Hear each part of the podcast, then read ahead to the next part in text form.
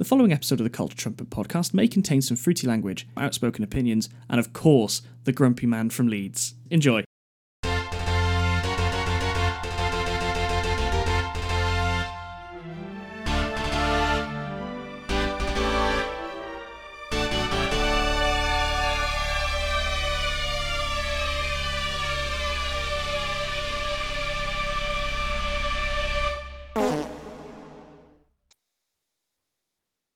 Okay, we're back. Was it recording? No, it wasn't actually. Is it definitely recording now? I can see it going. I'm transcribing. Will it transcribe me calling Dan a twat? Waiting. Will it transcribe me calling done at once? Yes, it will. Near enough. anyway, Right. yes. Hello. Okay. Um, we, we've been off for a while. Um, have. a couple of well, now it was about a couple of weeks ago. We did try to get together and do a Oscars episode for the 95th Academy Awards, Mm-hmm. but we won't talk about it because it didn't go very well. no, it didn't. We we only got about half of it done because we were rambling. By the time we Oh, you were rambling. we were rambling, You were by rambling. the time it, by the time we were then free to finish it, the moment had passed. The the ship had sailed. Um, but basically, I think we spent most of the time saying how happy we were that everything everywhere all at once Yep. had won won a load.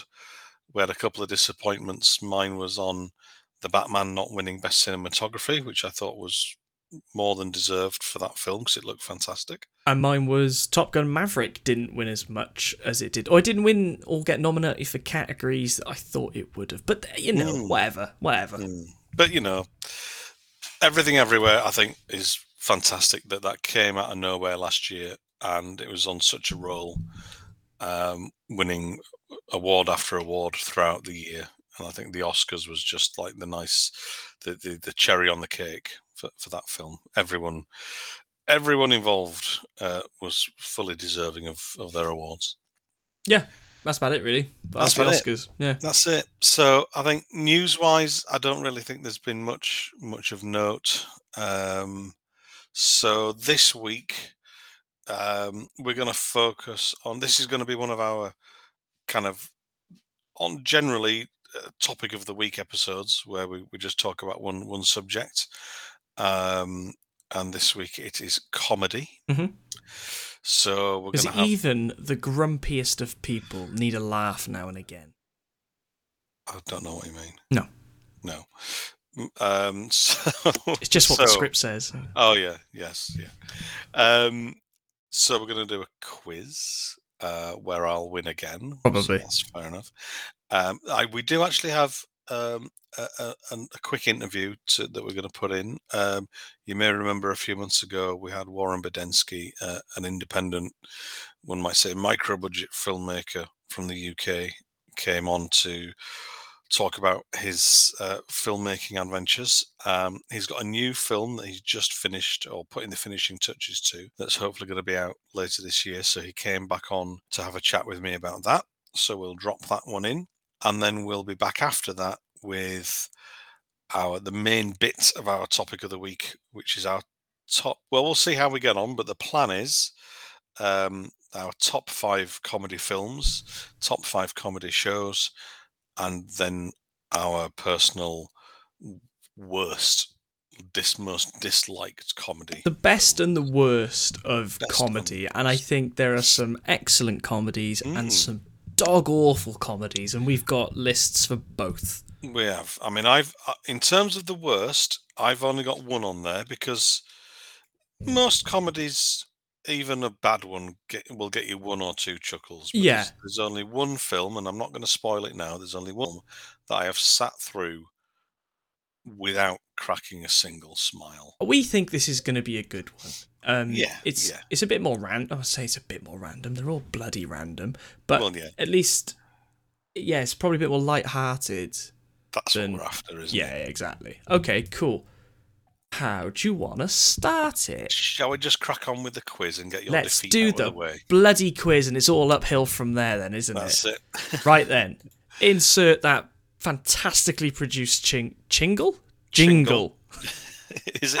Is a Chingle? chingle? Is it a chingle? Is that a a mix between a tune and a jingle? Well, I was thinking more of the the uh, famous sort of like disc shaped crisp, and maybe a crisp Pringle jingle. I don't know. Anyway, No. I'll drop it in. Jesus. It's Dan versus Mark. It's Dan versus Mark.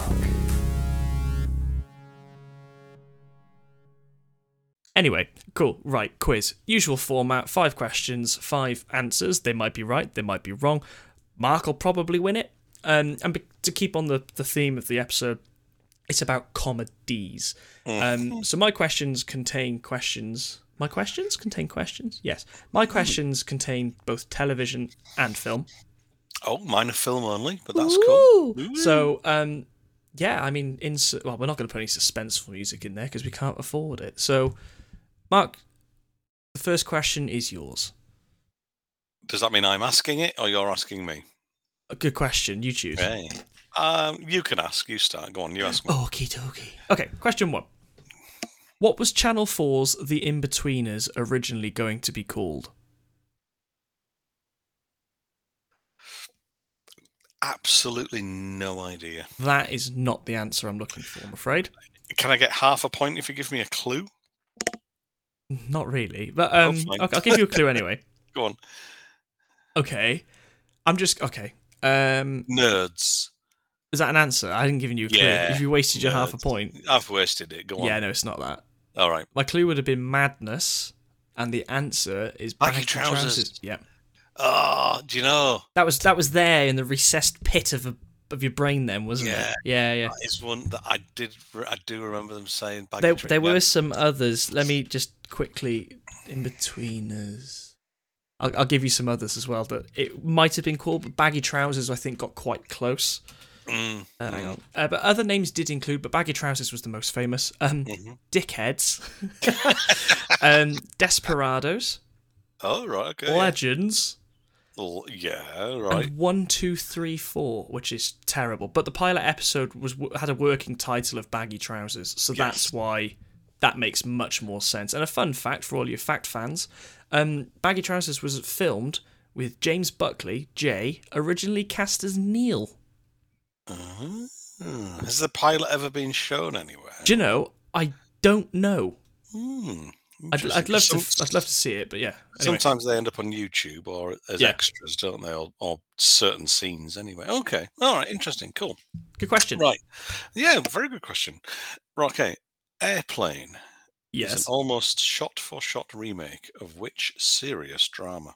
Ah, I've seen this fact, but I can't remember it. Eh. No, not a clue. Zero Hour. I wouldn't have got that. So basically, the filmmakers bought the rights to the script for Zero Hour, and if, if there is there's a couple of like side by side comparisons on YouTube that you can see. The basically the dialogue is basically ninety percent the same, but obviously they then threw in the visual gags and the the the right performers and, and all that, and, and Airplane was born. Good film. Very good film. Very good film. What the what Zero Hour or Airplane? Considering I didn't know what Zero Hour was, I'm going to go with Airplane on that one. Enough. Yeah. Anyway, okay, your question two. What was the first comedy that Adam Sandler has starred in, directed, and written? So all three. I am gonna go with the ridiculous six. Way earlier than that, my friend. Oh, was it? Oh, Way okay. earlier. Okay. The Waterboy was. Really? Really? So what's, what was that? Late 90s? Maybe early 90s? Mm, Possibly, yeah. Okay. Wow. All right. Yeah. Well, they, I'm not a massive Adam Sandler fan. Oh, neither am I. One out there, but, um, But, you know, they think comedy, so I thought, well, yeah, Adam Sandler. again, and when I think comedy, Adam Sandler isn't the first name that comes to mind. That's fair enough. but fair enough. Okay. But right. yeah, That, that's that's a lot earlier than I than I would have thought. That's yeah, fair. yeah, agreed. Okay. Well, neither of neither of us are doing very well so far. as long as both of us are doing terrible, I don't care. yes. So in Back to the Future, yes. when Marty's back in the 19, 1955, uh, his future mother mistakes him and thinks his name is Calvin Klein. Remember that bit? Yes. famous bit. Finish your question. In the French translation Oh, you're a knob. of the film, what name is used instead? Oh, there's me thinking you're going to ask what colour are his pants. Purple. Um, oh, it's got to be some sort of French fashion person. Mm. But to be honest, French fashion isn't one of my fortes. Oh, well, come on. I know. We need to do a fashion episode, clearly. Really don't. Now, I don't know if he was around at that point. But hang on. Oh, no, sorry. I was going to say, shortly his pants still said Calvin Klein, though, in the movie, so they just. we never see the pants. in, you watched She, on, she only says she saw the label on the pants. We never see the label. The only French fashion designer I know is Jean Paul Gaultier. Oh, no. So that's the only one that comes to mind. Mm, Not him. No, he was definitely definitely not around back then. No. Pierre Cardin. Nah, not a clue. That's Oh, a good piece of trivia, though, to be fair. Yeah, see. I'll have yeah. to ask one of my friends whose wife is French. See if she remembers seeing that as a child. Yeah, yeah. Okay. I mean, that that was in the original French translation. They may have changed it back since then. Now, but now it's just Le Calvin Le Klein, isn't it? possibly. I think in the I think the Italian one was Just hand movements. Who was the Italian one? I think the Italian one was like Pepperoni. Now that's. I'm going to leave that in. I, I wouldn't know. Again, I think the Italian one was Levi Strauss, but uh, but anyway, I thought Levi's were American. Yeah. But I guess it's which brands are more well known around the world. That's valid. What That's what's valid. relevant? If you remember, in Demolition Man, Nope. well, you know the film Demolition Man. I'm aware it exists. So Sylvester Stallone's character, policeman, wakes up in the future, and they talk about the fast food wars. Oh, yeah, I've so heard in about that. America, in a, in the American version, Taco Bell won the fast food wars, but because that is until recently an exclusively American chain, in the worldwide mm-hmm. versions, it was Pizza Hut that won. Fun fact. So often they'll maybe not so much these days, but certainly they used to change some of the references. I mean, I have turned off for the record. I've completely stopped listening because I could bore you with facts of Zootopia slash Zootropolis, depending where you are geographically. Because in some of the news reports, it's different animals. But I'm not going to bore you with it because you didn't ask, like me. yeah, but but But why is the why is the what, name Mark? of the film different? But in the first what? Place? but why what? is the name of the film different in the first place? Because if Zo- Americans have a problem with Topia, I don't know. Ask No, Disney. There's a Europe. There's something in I think Germany that had the same name, so it's Yeah. copyright. Anyway, Anyway, your go. see if you can get one. Question three. Yes. 2019's Hmm. The Hustle, starring Anne Hathaway and Rebel Wilson, is a remake of which Oh. film? S- films. I'm only Dirty looking Rotten for. Scoundrels. Yes, I was only looking for the one. Yep. Uh, it's and Dirty Rotten Scoundrels is a remake of Full for Scoundrels. no Bedtime Story Oh, okay. apparently. Fair enough. But yeah, um, we watched. I remember watching The Hustle when it came out. I was like, "This is quite fun," and my wife went, "Hmm, this is a bit like Dirty Rotten Scoundrels." We googled it. Went, Yeah. "Oh, it is." So we watched is, that. yeah. We literally watched them back to back. All right. And um, we know which is the better film. of course, Yes. just to blow the bloody doors off. Anyway, uh, your carry, ca- ca- ca- ca- ca- ca- ca- I, I got carry one. on. I got one. Okay. Right then. Question three. In the opening montage of Hot Fuzz, Yes. Nicholas Angel is stabbed by who? Do you want the actor or do you want the character? Well, I was going to give you a bonus point for the actor. Santa Claus, Yep. Peter. Sorry, Sir Peter Jackson. Correct. Boom. Very Not only good. did I get it right, I got the trivia bit too. Yes. Yes. Fantastic. Well How's the done. hand? So that, that's two points. How's the hand? a bit stiff. Oh, Mark, come on, let me down. oh, sorry. Oh, you got red on you. Anyway, let's carry on. Wrong film. I don't care. right. It's your go. Don't tell me to carry on. True. Question four.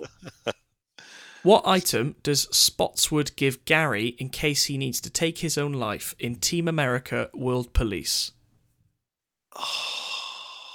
America. Oh Christ!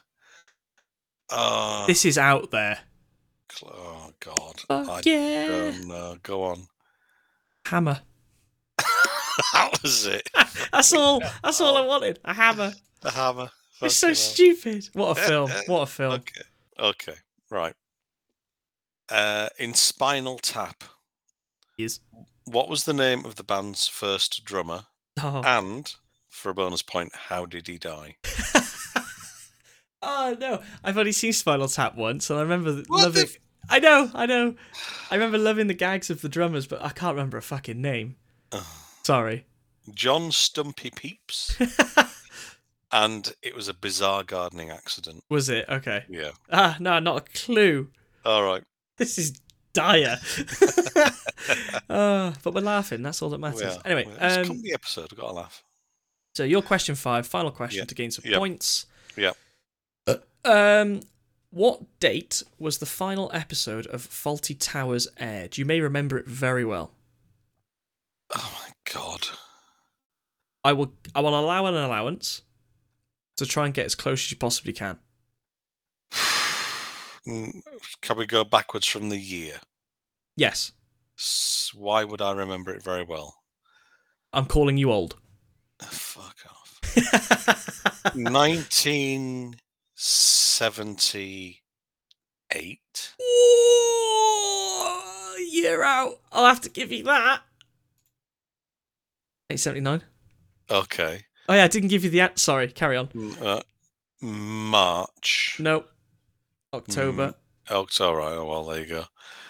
And hazard a guess at a um Fifth. 25th. I'll give you a point though. That's not bad. Mm, for what? For 1978, I said I'll allow one either side. Well, I Oh, didn't. thanks. Very generous. Thanks. What? I'll change the question. We'll edit. It'll be fine. What year Brilliant. did the final episode of Fawlty Towers air? I'm gonna go 1979, and I'm just I'm thinking October Yep. towards I'm, the get, end. I'm getting the word. 25th. Oh, how could you possibly have known? Because you remember it well. Anyway, it. boom. Right, like it were yesterday. Last last go. Last one for you. In the Big Lebowski, Yaha. what really tied the room together? I don't fucking know. Have you you seen, seen that film once? It's the rug, man. Oh, I would have had an answer, but that's okay. tied the room to- Why? What was You the didn't answer? even give me a go. You just said you didn't know. Yeah, but I could have guessed What would you have guessed? the rug because my rug in my room, the rug in my room ties the room together. So I would have guessed. Don't assume Sure. I don't know feng shui. Thank you Feng very shui. much. you fucking jumped the gun on that one, didn't you? Well, that, that all went that all went really well, didn't it? Okay. Uh, so think- let's let's quickly tot up all the answers. Hang on, let me just do some maths. You got two. Did I two points? Yeah, you got dirty rounds, d- dirty rat, dirty rotten scoundrels, Hmm. and I gave you a pity point for faulty towers. Well, you got one question right, but you got two points for that question. so that's a draw. That's a draw. Oh, I don't even want to do a um. What do they What do they call them? Tiebreak. I because I can't. I can't no. face it to be honest with you. oh, good effort. Good effort. Oh yeah, yeah. Quiz out the way. We'll just have a change of tack with Thank um, God. with a, a quick uh, interview um, once again with Warren, who's back to talk about his new film. Um, that is just as I said, putting the finishing touches to. So um, we just have a little chat about that, um, how it came about, uh, some of the filming and kind of COVID challenges that he had. Um, 'cause it's been filming, it, you know, filming took place over a couple of years. Um, and um, he's kind of prepping it now for some festivals and, and hopefully picking up some distribution. So That's pretty cool. yeah, yeah. Um, I'll link to the trailer in the description uh, so you can all check that out. Um, it looks pretty good. Um, a bit of a lighter tone than his last film, Simon, which was uh, quite quite a dark movie. This one has a still elements of darkness in it, but it looks a little bit bit more um, bit more light. But um, yes, um, over to um, past me speaking to Warren a few days ago, and then we will be back with our top fives and our worst. So see you soon. Right then, so we are back again having a chat with uh, Warren Badenski, who joined us uh, a few months ago now, just to talk about his adventures in in I guess micro budget filmmaking, um, the ups and downs and the ins and outs of, of getting movies made and funded and, and distributed. And Warren is back now to talk about his upcoming film um, called Dead Name. Uh, there's a trailer that's just been released, which um, we'll include in the uh, a link in the description.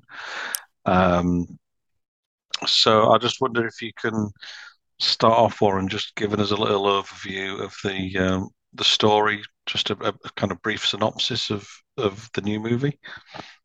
Uh, yeah, it's should really uh, think of my synopses before coming on.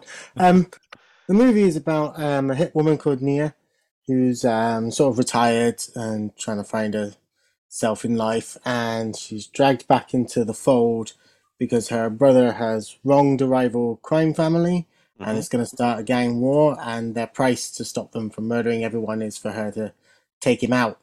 Basically, okay. so she goes, she goes on the hunt for him, and she's led down a path of dark nightmares that are some are like real nightmares and some more mm. spiritual and figurative that seem to start blending their way into her world. Mm. Okay, so um, I've, I've taken a look at the trailer. It does look does look quite fun. Well, fun's the right word. It looks looks uh, a, a good mix of kind of there's, there's some kind of obviously realistic elements and, and some fantasy kind of imagery in there. Um, the tone looks a little light in places. Um, I think, am I right in thinking it's a, a bit of a, a, lighter tone than than uh, Simon was? Uh, I think it's much more of a mixture because mm. I, I, hmm. keep calling it sort of a horror thriller. It's kind of on mm. the hmm. verge, like if, uh, if I could link it, it'd be something very, very akin to like a David Lynch movie. Mulholland Drive was a big influence. Oh, right, okay. And the film sort of deals with that. So we kind of start with a what seems to be almost like a Guy Ritchie style crime movie, mm. and move more and more into um, this surrealist, dark territory as the film goes on. In fact, it's mm. almost the opposite way round to the trailer, where the trailer starts dark. Yes, more uh, the, the the lightness. I think actually you you mentioned Guy Ritchie there. That I was getting those kind of vibes from it, which is where I perhaps got the kind of light mm-hmm. lighter element of it. But now you mentioned David Lynch and Mulholland Drive, I'm, I'm guessing it, no, it's maybe not going to be quite such plain sailing as that. So I, I think when we spoke before, you said that, that you're in uh, kind of preparing pre-production for this film. Was that right? Uh, last, I think we were in just starting sort of post. I think. Oh, was oh okay. You, would filmed think, already. Um, yeah, we filmed. We started filming back in 2019. Right. And we got most of the movie done, and then the pandemic happened, mm. and we had to work out a couple of ways to either get actors to finish a couple of scenes where they couldn't be together, mm-hmm. or um, and then after the pandemic cooled down, we added a couple of extra. We did a couple of reshoots to add an extra sort of horror disturbing scene uh, earlier in the film to mm-hmm. a bit more into the horror territory. Okay, so in terms of the funding and so on for this one, um, is this were, were you able to get all the money you needed ahead of time based on this, you know, the p- performance of the previous films? Uh, this one kind of managed to get sort of a private investment mm-hmm. uh, from someone that gave us the majority of the money, and then we kind of lucked out of the pandemic as we sort of spent the money, and then once the pandemic happened, that gave us some time to edit and things, but also gain a bit more money to do the finishing touches. Mm. So, how close to to a finished film are you now? Then uh, we're fully finished. hmm Um, at the moment, like if I look at it now, I'm just gonna keep changing things as my mind changes. So I've had to like Yeah. Put the kibosh on it and just like that's it, it's finished. I got everything I want in there. Mm. So I love it, uh, watching it. Um, and now I'm just gonna like, if I look at it, I'm just gonna be like regrading things that I'm already happy with, but Yeah. seeing something else, I'm like, oh, that grade looks cool. Is is that difficult to kind of resist the temptation sometimes? Because I know obviously there were lots of films of, of all kind of budgets and scales that were delayed over the pandemic, and some were kind of just finished and the filmmakers left them alone. But obviously, some others would have taken the opportunity to tinker and, as you say, add more footage or tweak it here and there. Mm. How do you know when to stop? Um, so it's a good question. I found that originally we came in uh, a little short. We were about 72 minutes long. hmm So we were a little a little short for what I wanted us to be. Yeah. But um and then something came along and I decided to add chapters to the film to make it a bit more not Pulp Fiction or Mhm. like Zack Snyder's Justice League kind of thing. hmm It's funky with those. Um and then when we added the extra scenes, I then once I added the extra bits, I watched it with a few people. And usually when I watch my own things, I get very nervous, very frightened, and it's just sweat and anxiety the whole time. And when I watched it that time, I like watched it enjoying it as a movie. hmm It's like, okay, I should leave it alone now. Like I've been like I'm watching it as a film and everybody's having a good time with it. Yeah. People are it with, and I'm having a good time with it. Like this is it. Yeah, okay. So that that point at which you're happy and there's you kind of you can't, I guess, not not being big-headed, but you can't see any further improvement that could be made. Then I guess at that point. Yeah. Right. Until you, when you start feeling like, oh, I'm just going to change the movie completely, make something different, and I said, that's not the movie I made. I suppose it can be difficult if if if it's just kind of you sat watching it on on an Mm. endless loop while you're tweaking until I, I guess until you get some feedback from other people. yeah, especially because be- you see every flaw. every Yeah. flaw in the film. You're like, oh, Yeah. is that person? Oh, that bit's just a touch out of focus, or there's a camera wobble there. And Mm. you watch it with someone who doesn't know what they're looking at, hasn't spent 100 hours staring at every minute detail. Yeah. And they don't notice anything, like, oh, okay.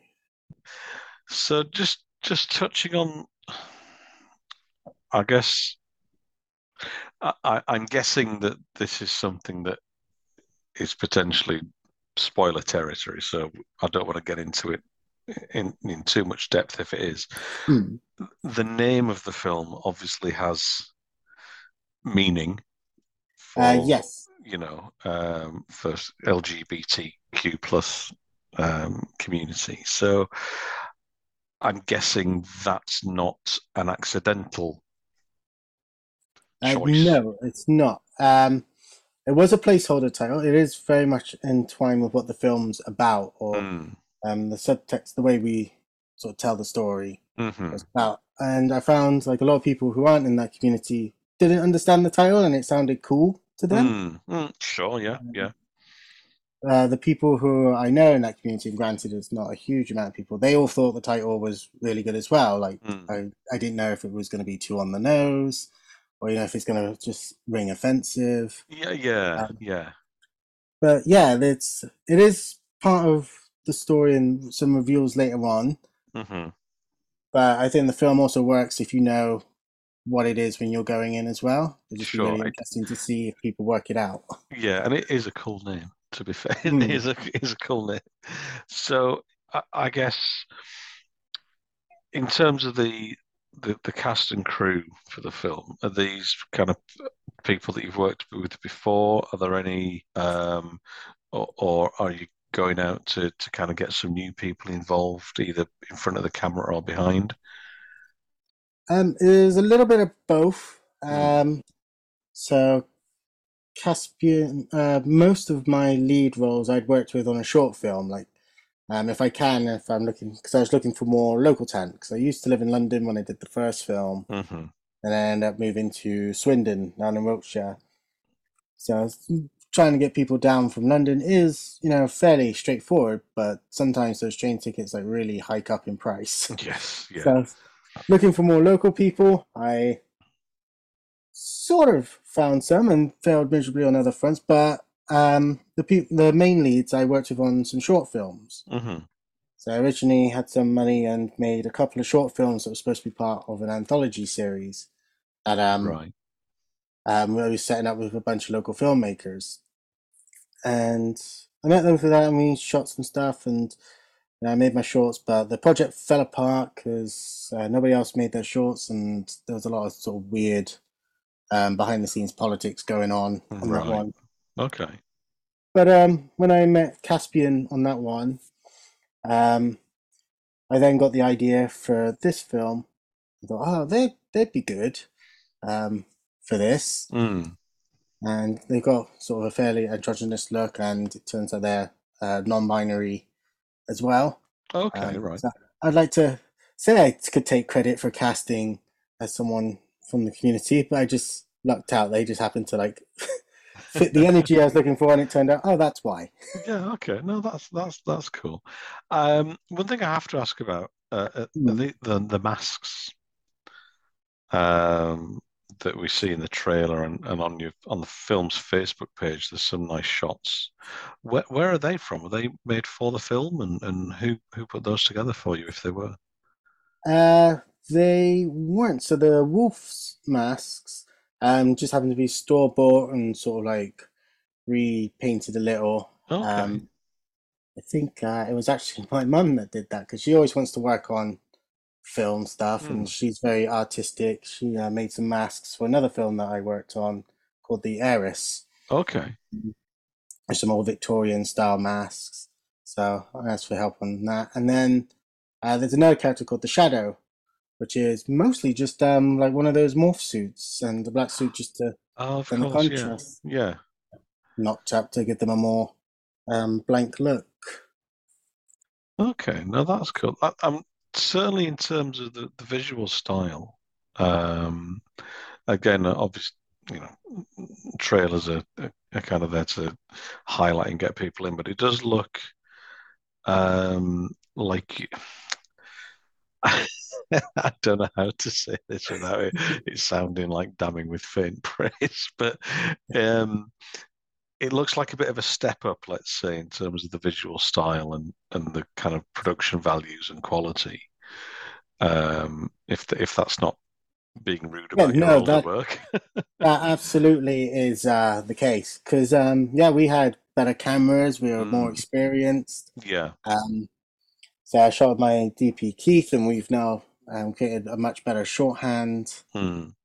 uh, on this one, and we just had a bit more crazy flow. Like there was no idea that was too crazy, and I wanted to collaborate a lot more on this one. I decided for the first film, I was just try- I ended up going to I think mainstream or trying to be mainstream and not you know not having millions to do it with. Mhm. And this one, I thought, okay, we're gonna be we're gonna be a niche cult film. Like, let's come. If anybody has a crazy idea for how to shoot something, let's go for it.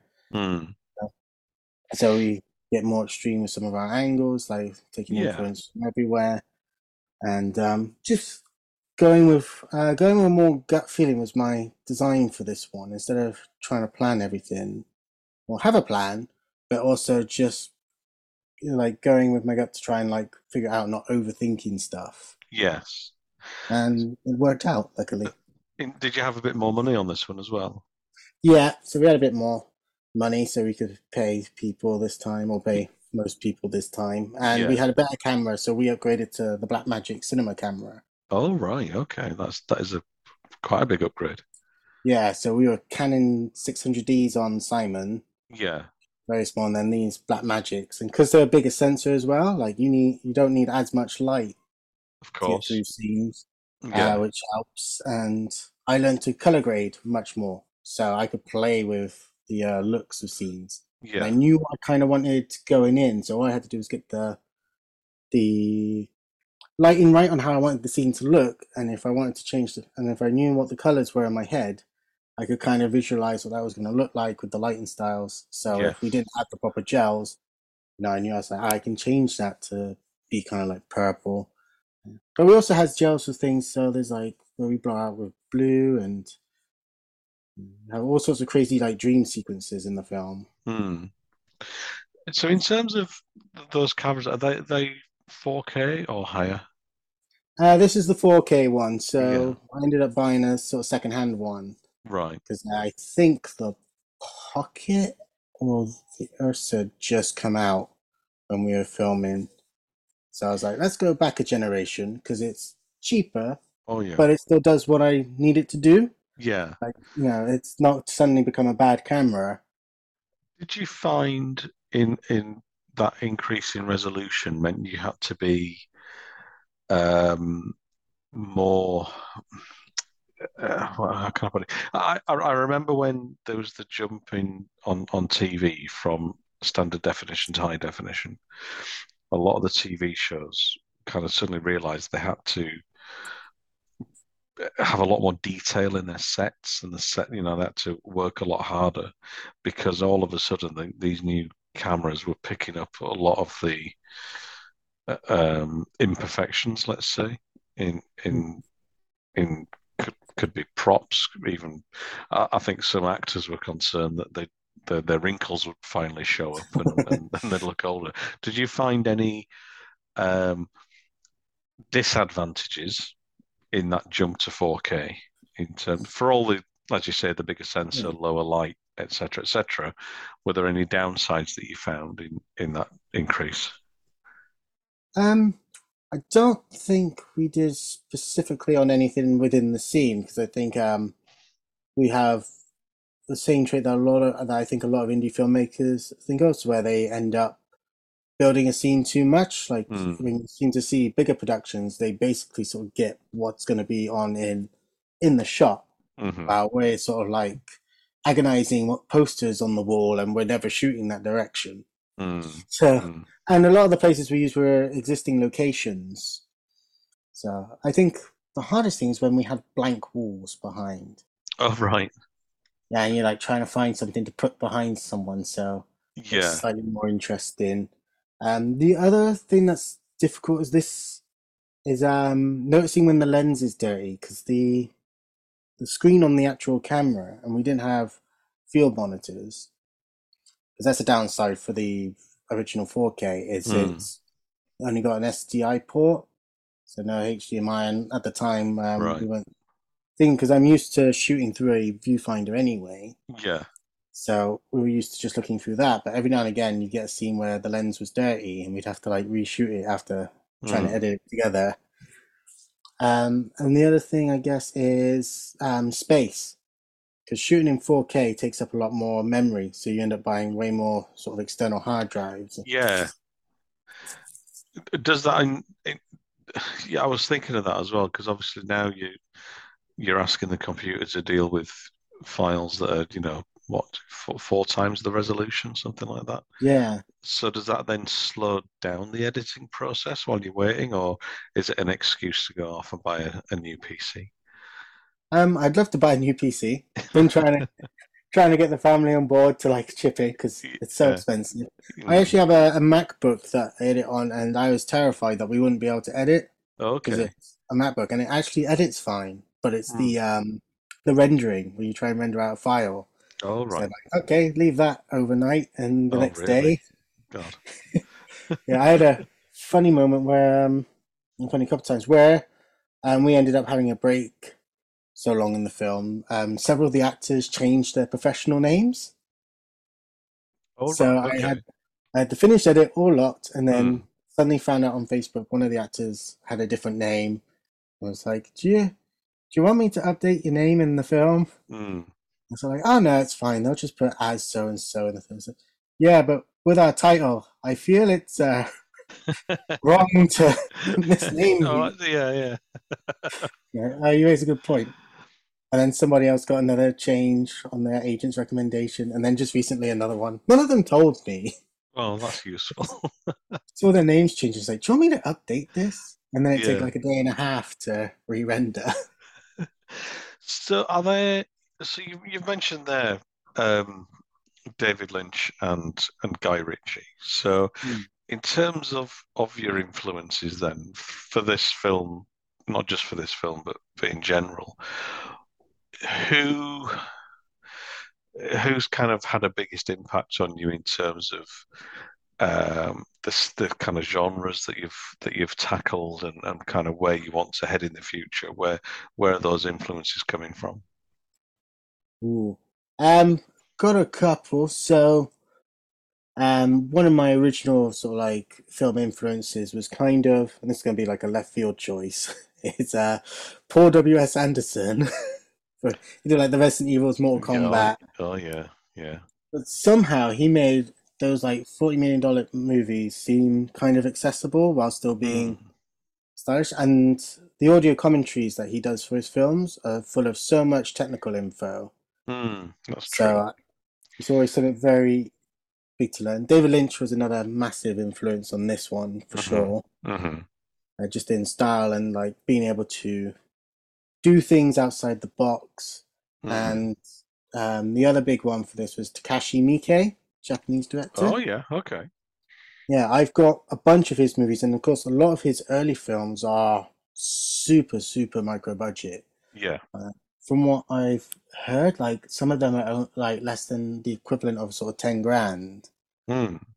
And I'm always fascinated 'cause there's one, I think it's a film called Family, where they shoot a scene on the beach at night, but the camera can't pick up low light that well, so they crank up. They just crank up in the scene the um, gain for it, and you know it goes down to like 15 frames a second, Mm. something. So it's super grainy, like they're moving weirdly because you know it's the wrong like frame rate, Yeah. and it doesn't feel bad. Like it feels intentional, and like this is part of it. So I took influences from that kind of thing, and like blowing out the colors and things. There's another film of his. Um, I want to say it's called For the Sake of Love, Right. and it goes through every kind of weird color grading and things. It's a musical as well. Mm. Sometimes the songs they'll like blow up the uh, the the film grain on it, and then they'll put out the contrast and saturation, and then jump back, tell like the rest of the scene's shot, and then they'll just change the lighting completely. And so I was like, if he can do stuff like that, then I can kind of do like I'm free to do stuff like that as well. Not exactly yeah. trying to copy him, but like it opens up ideas. Yeah, that you you don't have to be constrained by Hmm. Yeah, okay. So obviously, as I said last time, we were talking about kind of filmmaking in general. You'd finished filming on this one and were doing the edit. Have you got your next project lined up?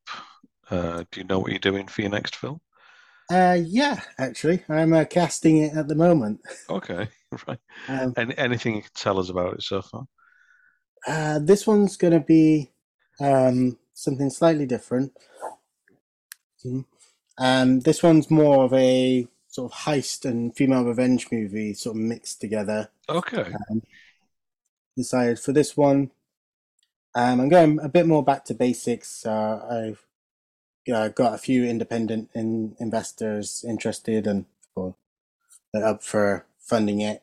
Mhm. and um, I just wanted to do something that's outside of the realm of horror, just to say, you know, I've done it. So if I get like pigeonholed into horror, I'll be happy as you know as I can be, and I can just say like I did something different once as Mm. well. Hmm.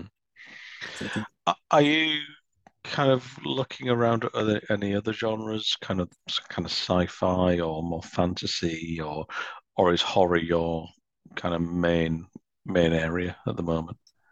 Um, I'd definitely take any of those if I if I had an idea that um I thought would work for it, or if I found like a script, like something I want to try and do next after this is try and work on someone else's scripts. Okay. So. I've only shot stuff for me, or I've worked as like just a camera operator and editors on other people's stuff. Yeah. I- I'd actually be really interested in directing off somebody else's script. Hmm. Um, Okay. Well, that that okay.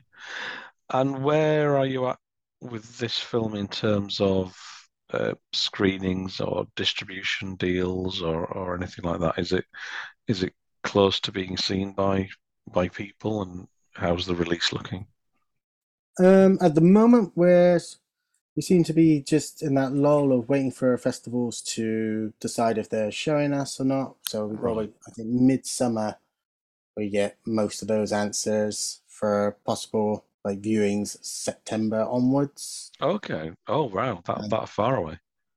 Yeah, there's like a big, a big wait. Like we had a few that we submitted to last year that um decided they didn't want it for some reason. But Mm. I ended up talking to someone who sort of like promotes stuff online, like does film promotion things hmm um as a, as a job, and they kindly just gave me some advice that basically you need to sort of build an audience to get festivals more interested in seeing you because it seems like a lot of the festival circuit is about you know they want to bring in an audience so if you've got one they're more likely to to show you off because they you know they'll get more people in Hmm. than if you're a completely unknown kind of entity.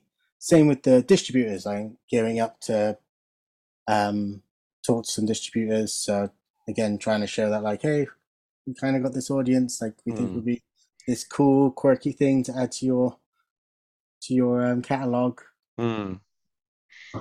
Well, I I mean, you, you previous films seem to have done okay for the, for those distributors, so hopefully they shouldn't take too much persuasion.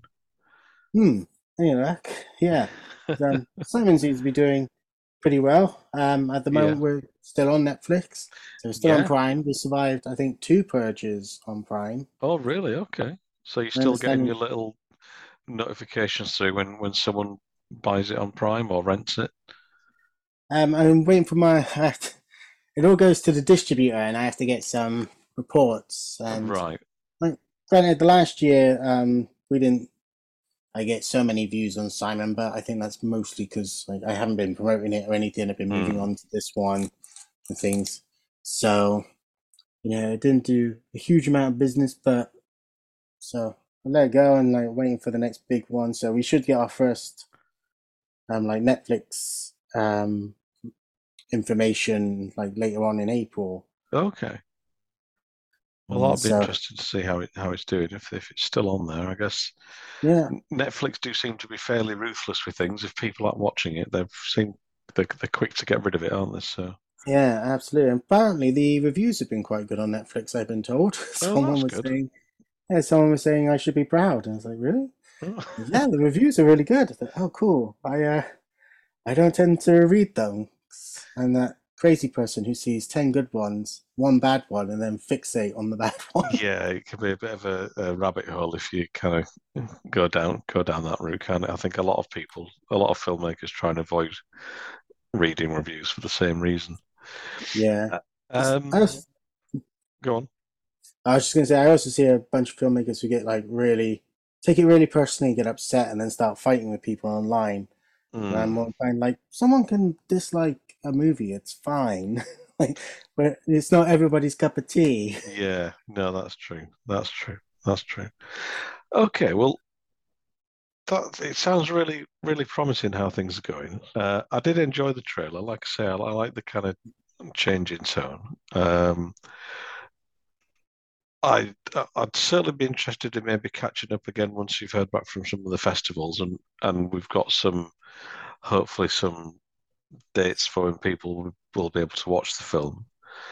Um, uh, so def definitely uh, keep in touch and, and we'll we'll have another chat later in the year. Um, and um, yeah, yeah. Un until then, thanks thanks again for for coming back and having another chat.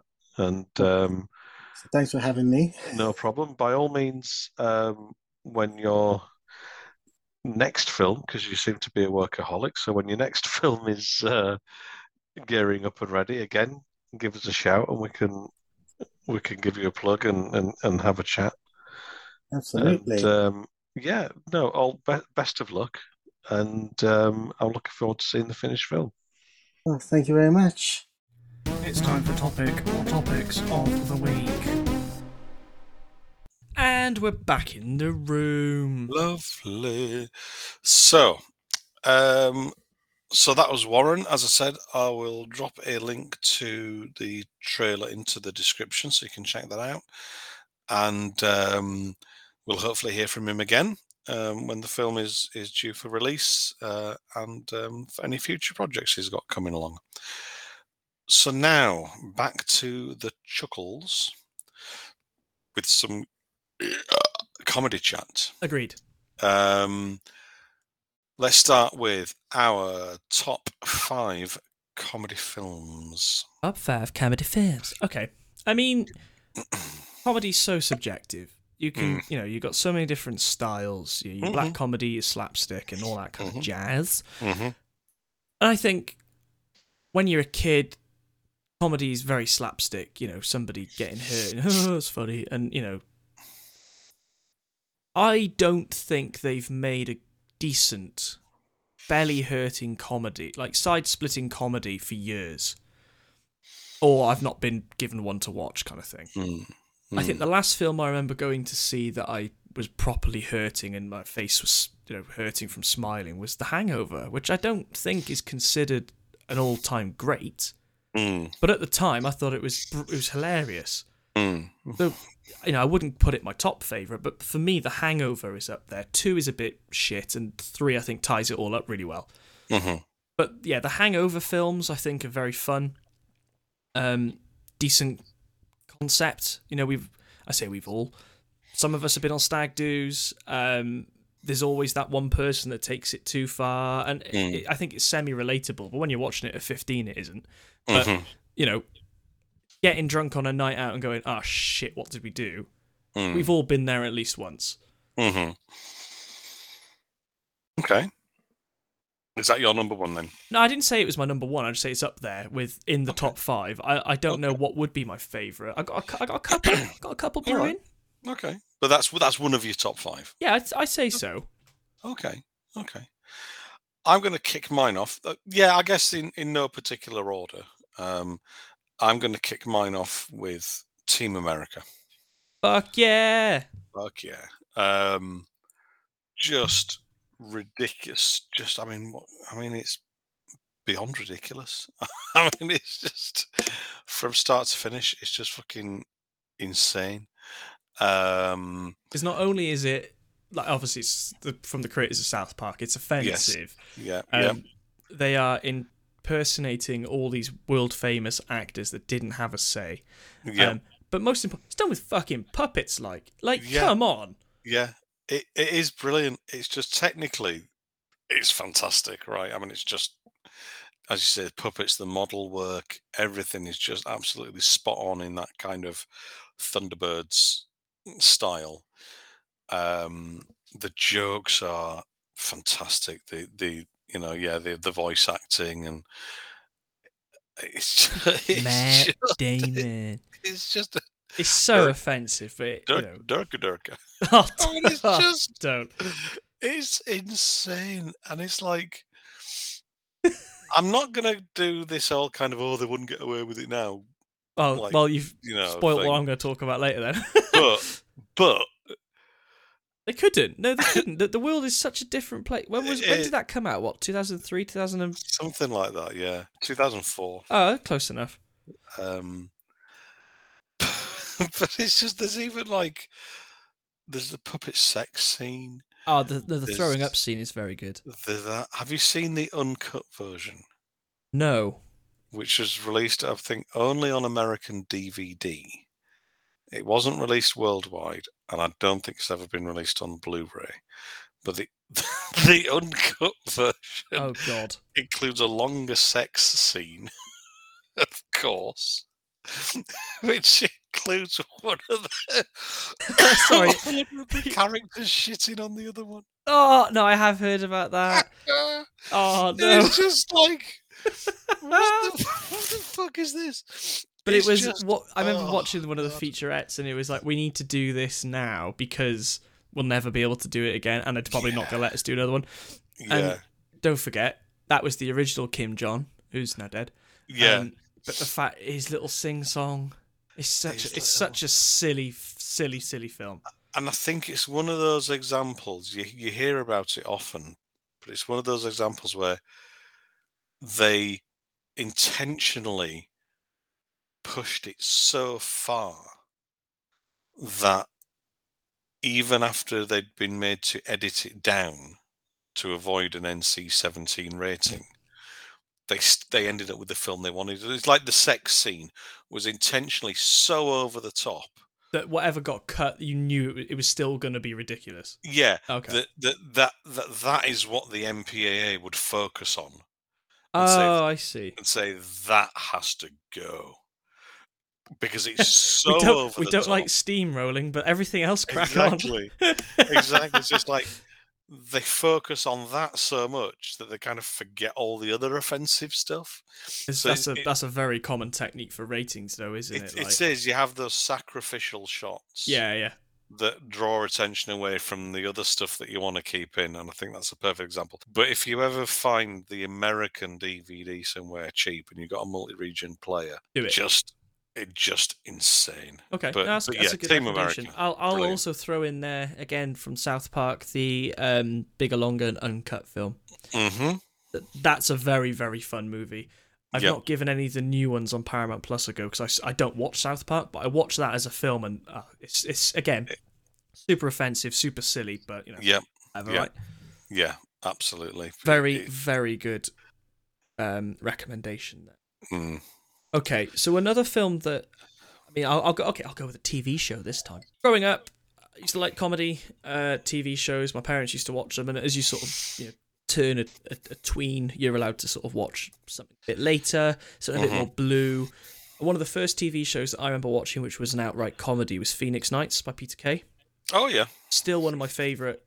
You know, it's a limited series, only two, like 12 Mhm. episodes or something hmm and I go through a watch a rewatch of it every year or two. I still Mm. think it's brilliant. Um, Yeah. some of that, yeah, you probably wouldn't be able to make those gags these days.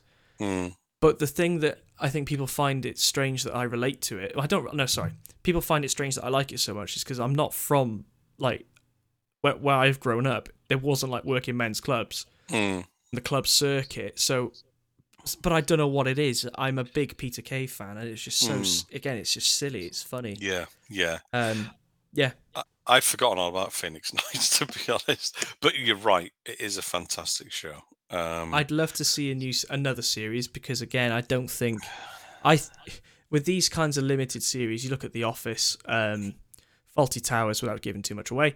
It's they know when to stop, but I don't think they've done enough with Phoenix Nights. But I know there was a big falling out with some of the creatives and Peter's ego.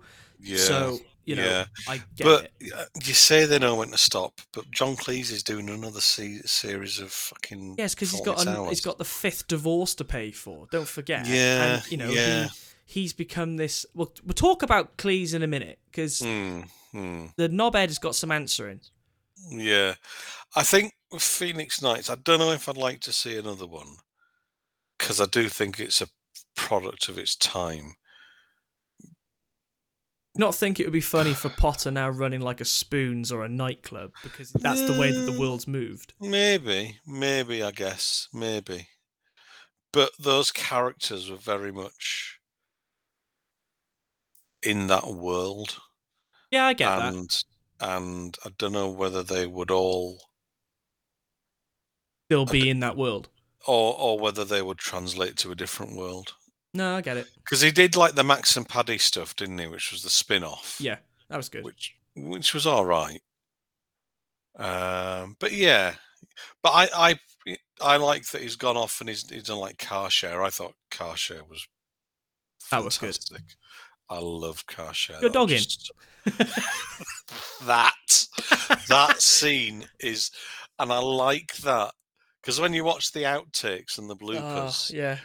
he's laughing just as much in the finished scenes as he is in the outtakes. It's like I like that they kept a lot of the genuine laughs and giggles. Yeah, my, my The- favorite but the scene stuff with that, Reece Shearsmith. Uh, I was gonna say our friend. I say our friend of the podcast. He's never been on here, but we talk about him quite a lot. Here come the hot stepper. Oh God! My just- scene from that though is where Peter runs out to put post in the um in the post box because he's at a red Mm. light, and then he starts running back and he just goes ass over tit. Yeah. I, I don't know what it is, but you just think, oh, okay, he's running back. It's so There's- silly. The one where there's the fancy dress party and there's the Smurf. I can't remember it- remember that. There's there's there's the workmate dressed up as a Smurf, but it, it's fucking Varys from Game of Thrones. Oh. Right. I remember that now. and, it, and he's like pissed, or she, the character's fucking Yeah, hammered. yeah. And but the voice keeps dropping to Yeah. it loads. It's like you know. I forgot it was Lord Varys. yeah. Oh my god! Anyway, anyway, that wasn't Oh, car share I wasn't just mine. Watch car share bloopers endlessly. Yeah, Sorry, it wasn't Phe- yours. Phoenix you Nights. Phoenix Nights, but good choice. I'm I realised choice. I was not really prepared for this. I'm winging it. Most of mine are Hmm. TV shows. That's Anyway, all carry on. That's all right. How many have you got in total? I've probably got well, I've done two, but I've probably got Okay. another couple. But honourable mentions, I'll go with. No, yeah, yeah. No, but I th- but also, sorry, if you go back to Phoenix Nights, you can see a lot of those performers in that have then since gone on to kind of be in a lot of other programs as well. Yeah, and I, I mean, Paddy McGuinness comes to mind. I Yeah. like Paddy. I didn't rate him as a stand-up, Mm, and I think he just he got it off the back of oh he's a funny actor. yeah, yeah, Um, but I I really like him as a presenter. I loved him on Mm. Top Gear because that was that was what Top Gear needed when those three left, and yeah, Chris Evans got sacked. yeah. he's just a shouting ginger prick. Not that his haircut has got anything to do with him being a shouting prick, No, but you know to, to make sure you know who I'm on about. yes, absolutely. Exactly. Um, and you know, Paddy Paddy seems a genuinely nice bloke. Doesn't Yeah, doesn't he does, forget his be fair. roots from Bolton. Yeah, yeah, yeah. and he just seems to genuinely enjoy what he does. I'm sad that Dave Spikey, Jerry St. Clair, he doesn't Hmm. do much anymore. But I know him, Yeah, Neil Fitzmaurice, who played Ray Von, and, and Yep. Peter, they all, Mm. I think, had a bit of a hoo ha because Mm. it was always Peter Kay's Phoenix Nights, and Peter Kay was Yeah. winning the awards. yeah, yeah. Anyway, Okay, so mine, I'll get a TV for my next one, um, and that's I'm slightly cheating here just because I couldn't pick one. Right, anything with Vic and Bob. seriously. Yeah, So, what, like Shooting Stars? I love Vic and Bob. I remember when Vic Reeves' Big Night Out first started back 1945. back on Channel Four. I was hooked. Absolutely, I I love just like surreal, absurdist humor. Now, and and and then they're Bang Bang, Smell of Reeves and Mortimer, Shooting Stars, House of Fools. Oh, and then they revived Big Night Out on BBC Four. Oh, just just love them. so Absolutely I love my first introduction to Vic Reeves was when he took over from Brainiac. Took over on Brainiac from Richard Oh, Hammond. oh, really? yeah, oh, and wow. I, and I didn't like it. okay. But then I've, I know, as I've grown up, I've watched Vic Reeves and, and Bob Mortimer, and I don't Yeah. like them together. However, oh, put Bob Mortimer on his own on Hmm. not uh, Would I Lie to You? Yep. Yeah. Best episode you'll watch for that season. Oh, absolutely. Yeah. Yeah. I, I can get where you're coming from, but I think you had to. Again, I'm not calling you old on this point, but I think that's a generational thing. Possibly. I Big, don't Yeah. get it. Because when they started, there was no one like them. No, agreed. That absurdist kind of thing. They had a bit of a they had elements and kind of callbacks to, to people like Morecambe and Wise. Certainly Vic in terms of Eric Morecambe. Very kind of reminiscent in some of his kind of mannerisms. But as a as a double act and as a as a show that they did, like Big Night Out and Yeah. Bang Bang and Smell, nothing like that was on television. And then obviously when they did Shooting Stars and it just completely deconstructed the whole panel show Yeah. thing. Um yeah, I guess you had to be there. No, I and, guess and, and I can to- I can appreciate that. Hmm. That's But, I mean that's um, a you know it's a very honourable mention. Uh, having sorry, said a worthy that- a worthy mention. Having said that, you're right. Bob Mortimer on his own on, on Would I Lie to You? Bob and Paul Go Fishing. Love that program. He's great with anyone. Yeah. Vic Vic and Bob together work obviously as a pair perfectly. But I don't think Vic works with anyone else. Vic only works with Bob. Yeah, I don't oh, mean work as in it won't work with anyone. As- As a as a as a, in terms of a, like a double act, his thing only really is with Bob, if you know what I mean. Whereas yeah, I, I Bob follow. Bob can kind of go off and do his thing on his own, or with Paul Whitehouse, or in a panel show. He he's much more flexible in terms of his style and and fitting in with other presenters and other formats. Whereas Vic is either it's Vic and Bob or Vic on his own, Yeah, if that makes sense. it does. It does. Um, but yeah, okay, go on then. Okay. Um, I, not an honorable mention. This is a straight up comedy film that I remember watching for the first time, and I. it's gonna sound bad. I'd love to get hit in the head so I could forget it and watch it for the first time again.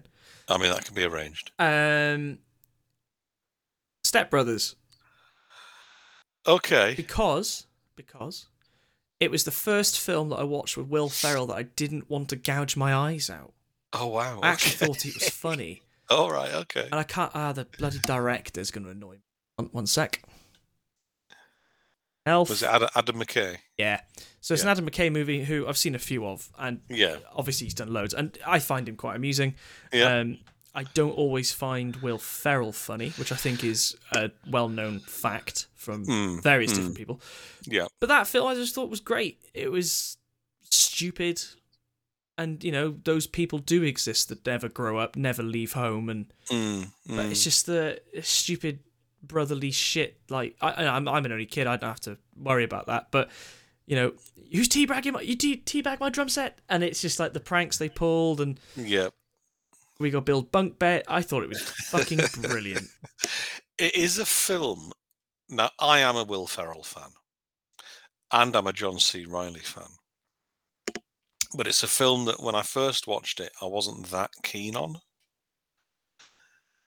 It's one that Fair. It's not. It's it was funny. I just don't remember it as like a highlight of either of their filmographies. But I think it's one that maybe I just need to go back and watch again. Hmm. Uh, but I am a fan of both of them.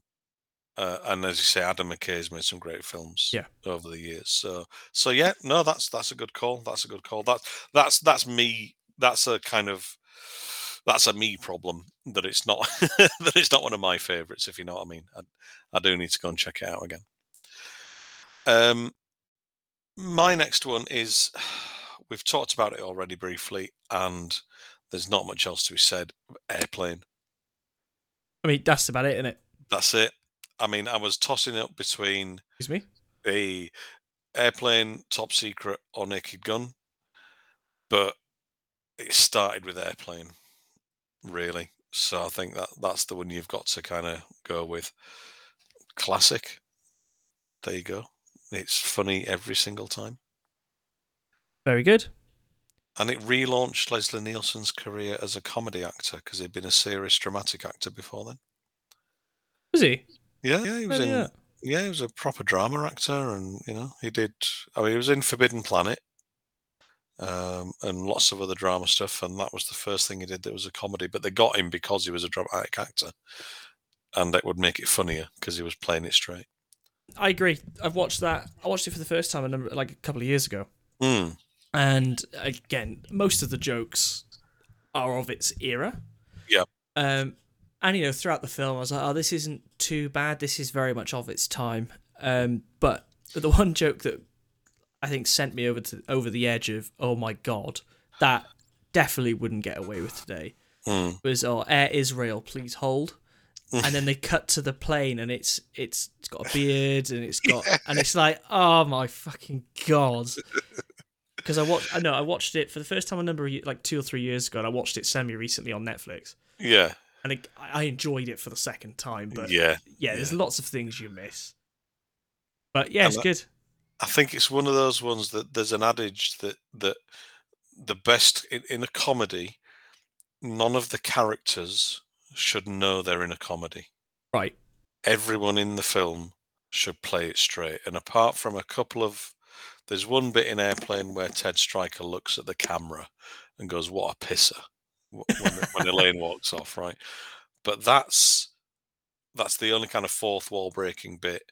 Everyone is dead serious. Oh, except for that over the top guy in the air traffic control center, who I Oh yes. I didn't feel he added much. no, but he was funny. Yeah. But but do you know what I mean? Like that that that thing of like the best comedies are ones where the characters don't know they're in a comedy. Yeah, agreed. What's happening to them is real and it's it's serious.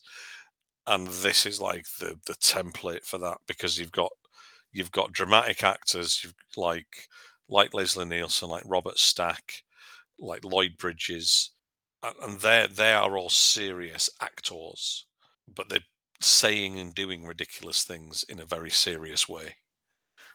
And that's that's what you need. That's what you need. No, that's a very, very good shout. Right, your go. Okay, it's another TV show. I think I prefer comedy TV shows. Mm. doing my list. Mhm. Um, my honorable mentions will include films. Anyway, uh, one of the TV shows that I come back to regularly is not one of these like nice long running comedies because you've got to work harder to make them funny over a number of years. So yeah. I used to watch The Big Bang Theory. I used to think it was brilliant. It finished. Eh, I wouldn't go back and watch it again. How I Met Your Mother, exactly the same. These really long running sitcoms. Mm. So I like short, concise comedies. You know, it is a laugh a minute, but they don't have to drag it and beat a dead horse. Yep. Some might say the third series of the um, show I'm about to tell you was crap. Some might say it didn't need a second film. I'd argue they're perfect. Mentioned it earlier. The Inbetweeners. Still Mhm. think it's hilarious. Mhm. It's very relatable to anybody who went to school in Britain. Yep. I think at any age. So I watched it for the first time when I wasn't in A levels, so you know I Mm. wasn't 17, 18.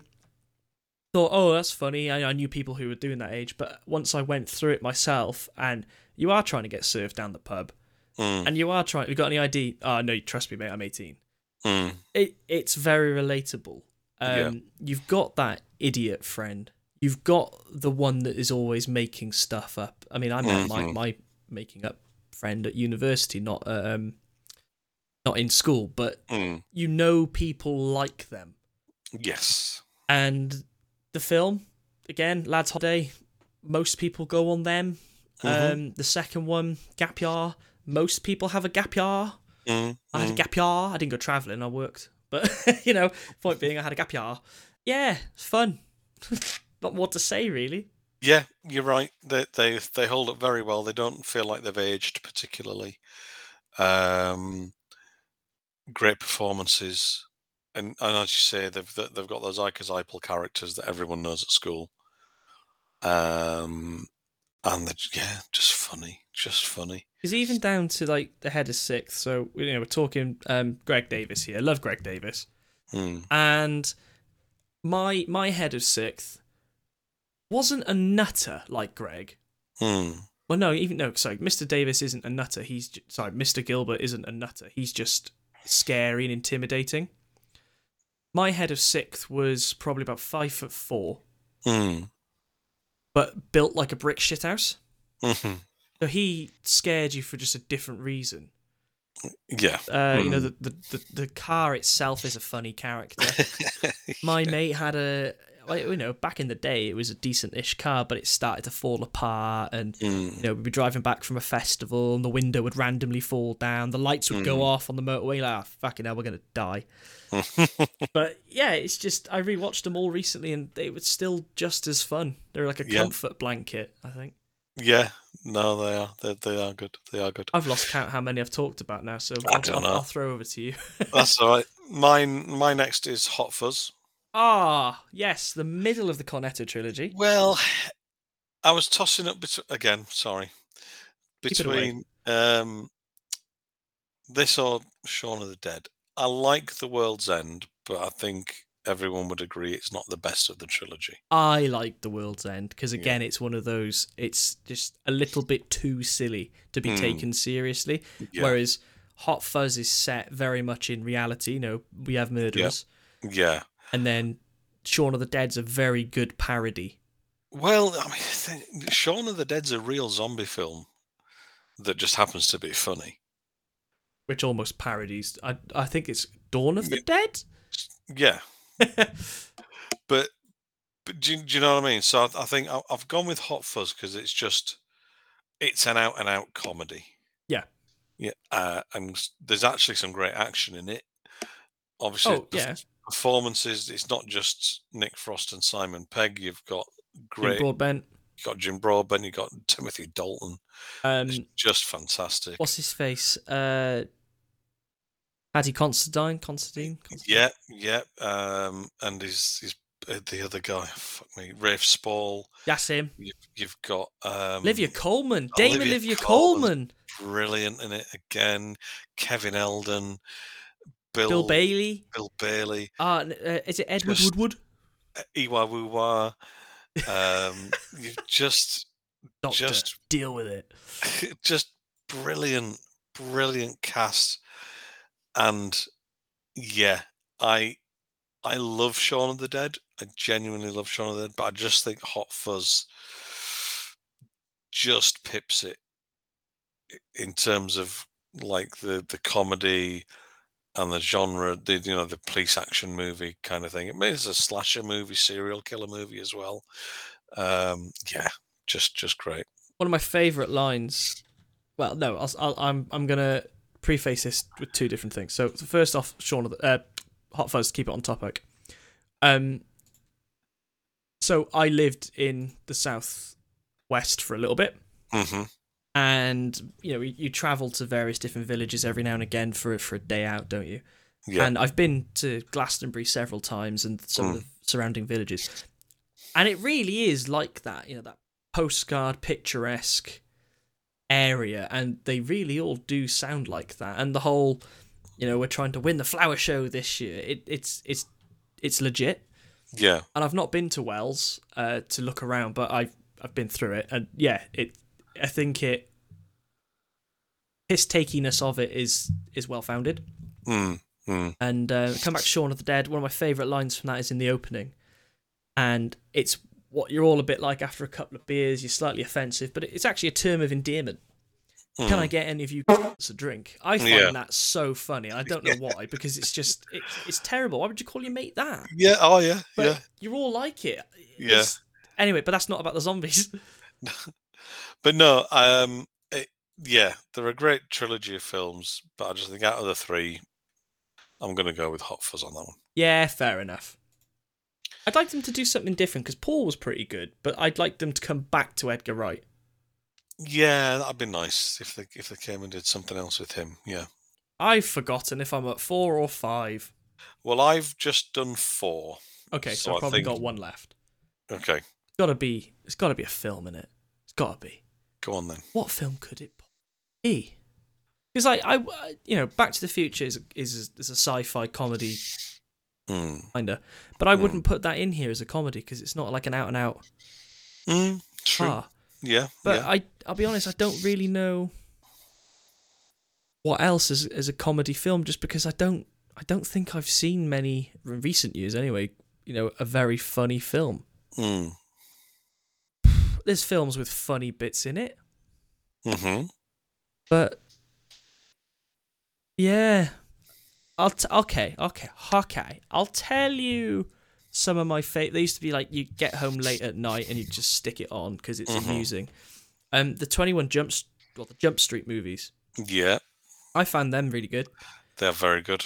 and I've never Very good. watched the originals, but you know some good cameos, hmm and mhm. that crossover with Men in Black would have been quite fun, just because it would been stupid. Yep. But yeah, Twenty One Jump Street used to be on Twenty Two, used to be a really great. Um, come home after a night out, you just stick it on the telly at university or whatever, and you have a giggle. Yeah. They are great films. And one of my are very good favorite bits in it, and it, I was talking to a friend the other day, and this got spoilt for them because they'd seen clips of it.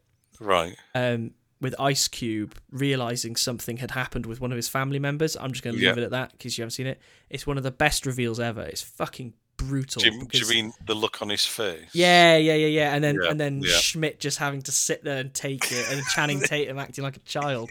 It's so fun. Channing Tatum is, I think, is an underrated comedic actor. He is. He's very. Have you seen Bullet Train?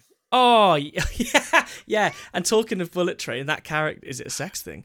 Uh, Yeah. think, think, think back to um, This Is the End with Seth Rogen and all Mm. that. Yeah. he he plays a is it Oh, uh, sex gimp gimp in that? Yeah, thing, yeah. he's he's known for it. Ah, see, you've said that now. My, my brain's like like Superbad. What a comedy that is. Oh, I wasn't keen on that, you know. But you're not. No. Oh, I liked it. No. I I it was one that I kind of I got why people liked it. I got why it was popular, but it just wasn't my thing. That's all I can Gosh. say. Anyway, no, that's fair. But yeah, I I think I just panicked a bit and said 21. But yeah, But no, that's a good shout. They're great films. They're hilarious. Um,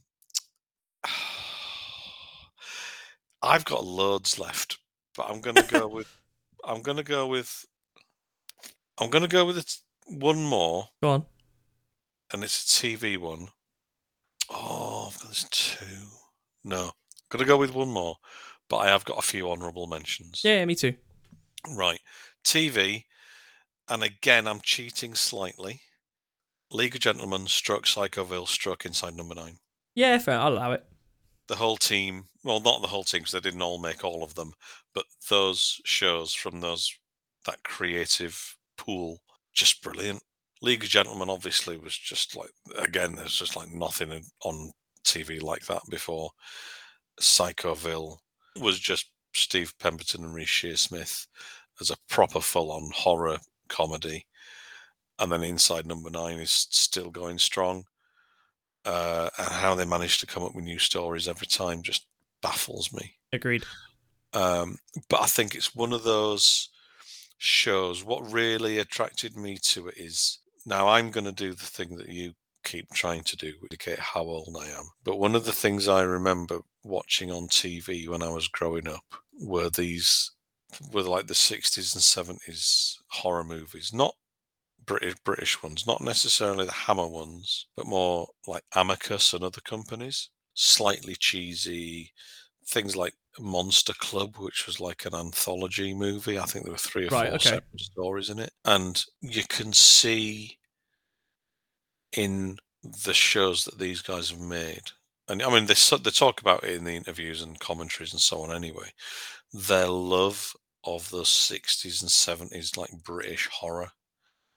You know, things like Wicker Man, which obviously they referenced in Inside Number Nine, the anthology horror movies, which they kind of pay tribute to in the League of Gentlemen Christmas special, which was a, like a, a series of stories. Just those whole kind of, yeah, just that that kind of good old British horror movies. Mm.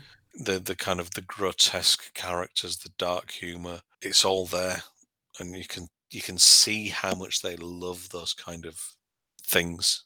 There's things like th- uh, the Theatre of Blood, the Vincent Price movie, uh, Doctor Phibes or Phoebes, however you pronounce it. You can see those kind of influences in all the stuff that they make, and yeah, I just love it. I, I kind of, I kind of got the, I got the wavelength straight away. Yeah. it's the only way I can describe it, you know. Um, and and ever since League of Gentlemen, I'll just watch anything they do. And and Inside Number Nine, I just think is We're big fans of that. we are big fans, and I Okay. think that, that is going to be the thing that um, those two at least are going to be remembered for. Let's do some honorable mentions and then we can do some the worst we've ever seen. Mm, So- sure. Honorable mentions for me. I mean, I, we can't do an episode of comedies and not talk about Ricky Gervais Mhm. and you know The Office. Yep. Both American and the British one, although the British one's better. Yep. Um, you know the awards speak for themselves. Ricky, uh, I'm rewatching Extras at the moment. Oh, That's yeah. just as fun as I remembered it being. Yeah, yeah. But those shows are fantastic. Yeah. Um, I, Afterlife. I after yeah exactly. Yeah. I like slapstick, so I was always a fan of the things like like Jackass and well, Dirty Sanchez was just obscene, but Mm. slapstick with uh, Knoxville, most of the stuff that Knoxville does, I think is it's just so funny because he's Yeah. He's inspired by you know Buster Keaton and some of them those stunts. Yes. I like the Jackass franchise. I like the Jackass franchise. Number 4 Mhm. and four point five was great fun, but Mhm. again, it's that obscene comedy that is now just disgusting. Yeah, yeah. I'm going to go as an honourable mention uh, for film is Borat, the first one. Is nice. is nice. Just saw that in a cinema and I have never been in that.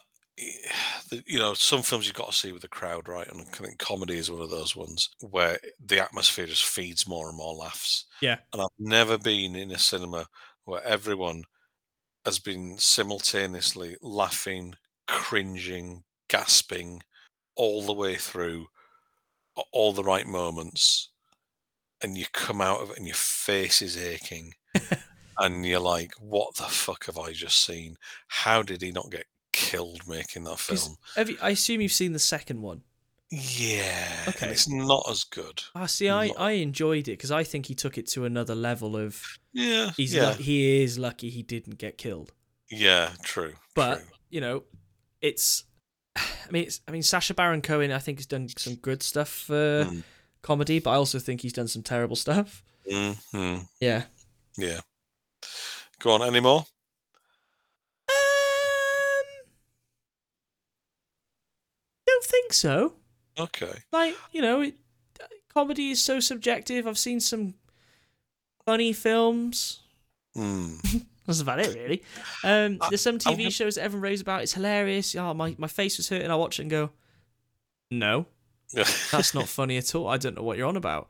And there's something like I think my sense of humor is, um, is quite dark. So I like Yeah. a black comedy. oh yeah me too me But too. again, from the top of my head, I, I just can't. I can't really think. I should have done some more prep, really. Mm. But like, there's certain things like everything, everywhere, all at once. Honorable mention. Yep. You know, it's a serious film, but this is one of the best fight scenes ever because Oh, it's with sex toys. It's so silly. It's just brilliant, just brilliant. And Yeah, again, that yeah, yeah. element in there as well. Uh, I think my last my last one is going to be um, the Day Today struck brass eye. Oh, it's Uh, Chris Morris. Chris Morris Yeah. and Armando Iannucci was on the Day Today as well. That It's his thing. So the Day Today started out as a, a radio show called On the Hour, a fake news program transferred to TV. Uh, and then Brass Eye was Chris Morris on his own at Channel 4, which went down the, the spoof documentary route. And they are both just pitch perfect. Oh, I've just remembered an honorable mention. We're not allowed to talk or like about it. We're not allowed to like it anymore. But at the time, thinking Chris Morris, sorry, the IT crowd. But I won't mention it anymore because I'm not allowed to like Linehan. That's fair enough. That understood. sorry. Um, and of course, the the day well on the hour and the day today, of course, was the birthplace of one Alan Partridge, Aha! which I think that deserves an honourable mention, just for the longevity of the character and the way he's the, he fits so many different formats. Because he started out on the Day Today and on the hour as a as the sports desk presenter, and then he had a chat show, and then he had the like the sitcom in terms of like living in the travel tavern or wherever it Yeah. was, and then it was like this time That was with good. Alan Partridge, so it was back as like the spoof magazine show. So the the how the character, and then there's the film in between that and all that kind of thing. So how the they've he's been able to keep the character relevant and Fresh, updated yeah. and fresh, I think has been really well done. Uh, he even did a couple of fake like spoof documentaries for Sky as well, um, which again are just fantastic. So I think the I think that character through all those different formats has, has worked really well, and and yeah. And I think I think that's it. I've got more, but we're, we're going to be going on forever. Oh, so I know. that- We'll, we'll, we'll turn that's it to the dark side of comedy now, which are the shit ones that should never have been made. Now I'm going to caveat this with a thing about TV and film in general, right? Nobody sets out to make a bad film or Agreed. TV. Okay, fair, fair, fair. Everyone in it, not everyone, but the intention is to make the best thing you can make. No one sets out to go, I want this to be shit. So when when I'm talking about something I fucking hate, that's with apologies to everybody involved. They were all doing their best. Maybe Agreed. not all of them doing their best, but they they all wanted the best result. you tried your best, but not quite hard enough. Yeah. No, I'm kidding. I'm kidding. But but nevertheless, the film I'm going to mention in a few minutes, I fucking love. But I'll let love it. Okay, fair enough. I'll let you do yours first. okay, so Dumb and Dumber was a a, a great success. Jim Mhm. Carrey, uh, Jeff Daniels. Mm. Um, and a number of years later, they did a prequel called um, Dumb and Dumberer When Harry Met Lloyd. I remember watching it at the time, going, yeah, ha ha ha ha ha. And it was only then did I did I then watch the the actual sequel, which I think was unneeded, but it Mhm. still captured the essence of the original Dumb and Dumber. Yeah. Did I realize how bad Harry Met Lloyd was? Yeah. And it it was just unneeded. Like I, even the sequel was unneeded. Mm. But. I think the the point of sorry, the bit that made Dumb and Dumber work was Daniels and Carrey. If you take them out Yeah. of those characters, it doesn't work, and it's somebody trying Yeah. to imitate, and that is always the problem with anything, whether it's a comedy or something. If you've got somebody trying to be another person who's already played that character, Yeah. you can't get that. Hate to say it, the better portrayal out of your mind. Yeah. Yeah. Yeah. That's my that's my bad one. No, I think that's fair. I think visually, the, the guys they cast as the characters looked okay. Oh yeah, You know, they, they kind of, yeah, okay, that looks a bit like Jeff Daniels. That looks a bit like yeah, um, uh, The other Jim one, yeah. Carrey. But, but yeah, it, it's just, why? Because, as you say, the, there's those characters were so Jim Carrey and Jeff Daniels. I Yeah. mean that that was them. Anything else is just a bad impression. Um, yeah, yeah, I'd, I'd, I'd agree with that one. Mine is the 2003 film The Producers. you not think it's 2005 actually? Is it? You wanna update your check that. sources? Let me check that one second. Mine is the 2005 film The Producers. Seamless.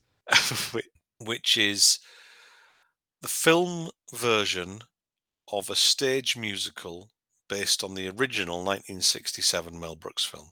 Now, the original film, Mel Brooks, classic comedy, leave that one well alone, no complaints. The musical, I'll be honest, never seen it, the stage musical. Don't know whether it's good or bad or what. But film version of the musical is unwatchable. And it's because they don't they, they they're not changing their performances to be in a film. They're performing like they're on a stage and the person 300 feet away in the back row has got to see and hear everything they do. So they're massively over performing. That over the top caricature over the top, esque that yeah. musical theatre is. Yeah, because if you're sat in a theatre hundreds of feet away, yeah, you need to see what they're doing. Subtlety doesn't work, right? But they're not in a theatre. They've they're stood three feet in front of a fucking camera Yelling. that that picks up everything, and they're yelling and over gesticulating, and and it's just it's awful. I'm gonna have to the- watch this now. The only reason I sat through that film was because Will Ferrell's in it, and I thought Weird if person. I'd and avoid it. And I thought, if nothing else, Will Ferrell can come in at the end and save this film. And that does not happen. And it's an awful, awful, hateful film. And that's me. That's my choice. Yeah, I mean, there's a there's I think yeah, films that don't need a prequel, don't need a sequel. Mm, You know, like decades after. mm, Um, remakes of films that are trying to be a different film. So Booksmart's a good example. I Mm. enjoyed it. Don't get me wrong, but it wasn't needed, wasn't necessary. mm, mm. Um, and it's a bit like Disney having the issue where they need to keep remaking their films to avoid losing rights. Mm, yeah. Um, so the Ghostbusters uh, rehash with Paul Paul Feig. Yeah. Yeah, it's Paul Feig, isn't it? Yeah. Yeah. Yeah. Um, again, it was unnecessary. Afterlife was coming a couple of year a year or so down the line. Well, they didn't know that though at the time, did they? Well, well, I'm surprised. But, you know, that was a film that was unneeded. It got a few Mm. chuckles, but you can't touch the original. Even Mm. Afterlife, as fun as it was, it's not as funny as the first two. Hmm. But, you know, there are comedies. It's something that you really, really liked. And I tried to watch it and it got better. It was Auntie Donna's House of Fun. Now, again, it's that absurd comedy, and I'm trying to get Yeah. through Tim Robinson's I Think You Should Leave. Or I Think You Should Re- Leave with Tim Robinson on Netflix. yes. And that's a, a very typical American comedy. Lots of loud shouting and just over the topness, which the Yanks seem to love. There is, but but there's a couple of sketches in that. Seen the one in the first season. I think it's the first sketch of the first season where the guy's trying to leave the cafe, and he's pushing the door. Oh, the that's the way. second. That's a job interview in the second Oh, season. Is that what it? Is yeah, that what I, it is? I watched it But the other day. Actually, that is funny He's refusing to acknowledge he's pushing the door the wrong way, and he just doesn't this, want to look like a twat in front of Yeah, his employer. Yeah, yeah. yeah, and that just cracks me the fuck up. And the other one where the argument in the, in the car park where the guy going, "Don't you know how to drive?" and he's like, "No." Have you seen that one? No, I don't think so. Oh, maybe you've, you maybe you've still got to get to that. But there's an argument. Two guys arguing over a parking space, and one basically says, "Do you not know how to drive?" And the other one's like, "No." No. And then it just kind of escalates from there. Oh, okay. But that again, that's that absurdist humour Yeah, Is it- which I think I struggle with. Where you where they kind of push things. And Auntie Donna do the same. They they push it, and they push it, and they push it. I like the musical elements of that. I like musical comedy. So again, honourable Mm. mention because it's all coming back to me. Flight of the Conchords, that Mm, kind of mm, stuff, I really mm. like. Um, likes of Tim Minchin. I think if you can write writing songs is hard. I know I Yeah. know that very well. Yeah. Writing music is a is a is a gift. You Yes. can play music, but actually coming up with it is a different story. Oh, absolutely. and I think being trying trying to be funny whilst writing music is even harder. Yeah.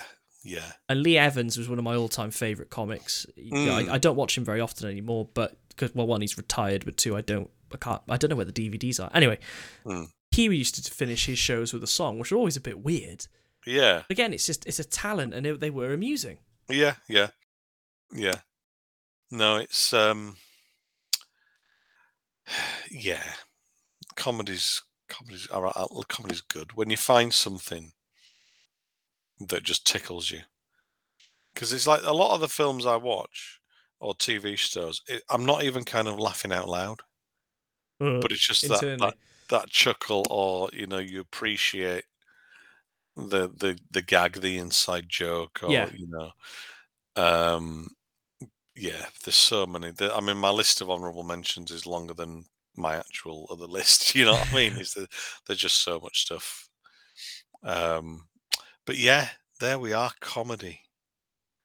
and what a fun time we had talking about I think it. we managed to get through it, didn't we? So, if there's any other, if anyone's got any recommendations, leave leave some comment on it, and in you know, and and feedback. Any comedy recommendations? And Or we'll- yeah, we'll if we've got 'em it drastically wrong, you should let us know because everyone's got a fucking opinion. The fact that we haven't had any opinions thrown at us is is remarkable. so you know, uh, well, everyone else's opinions are just wrong. That's that. but yeah, that, I mean that's it. Thank you to Warren right. again for coming to talk to us, spending some Absolutely, time. absolutely. Absolutely. Nothing like free And, uh, advertising, eh? Yeah, yeah, absolutely. and um, yeah, if there's any of our choices you disagree with, well, tough. Um, suggest something better, and uh, we, we might check it out. But yeah, thank you for listening. Yeah, see you. Bye. Bye. Bye.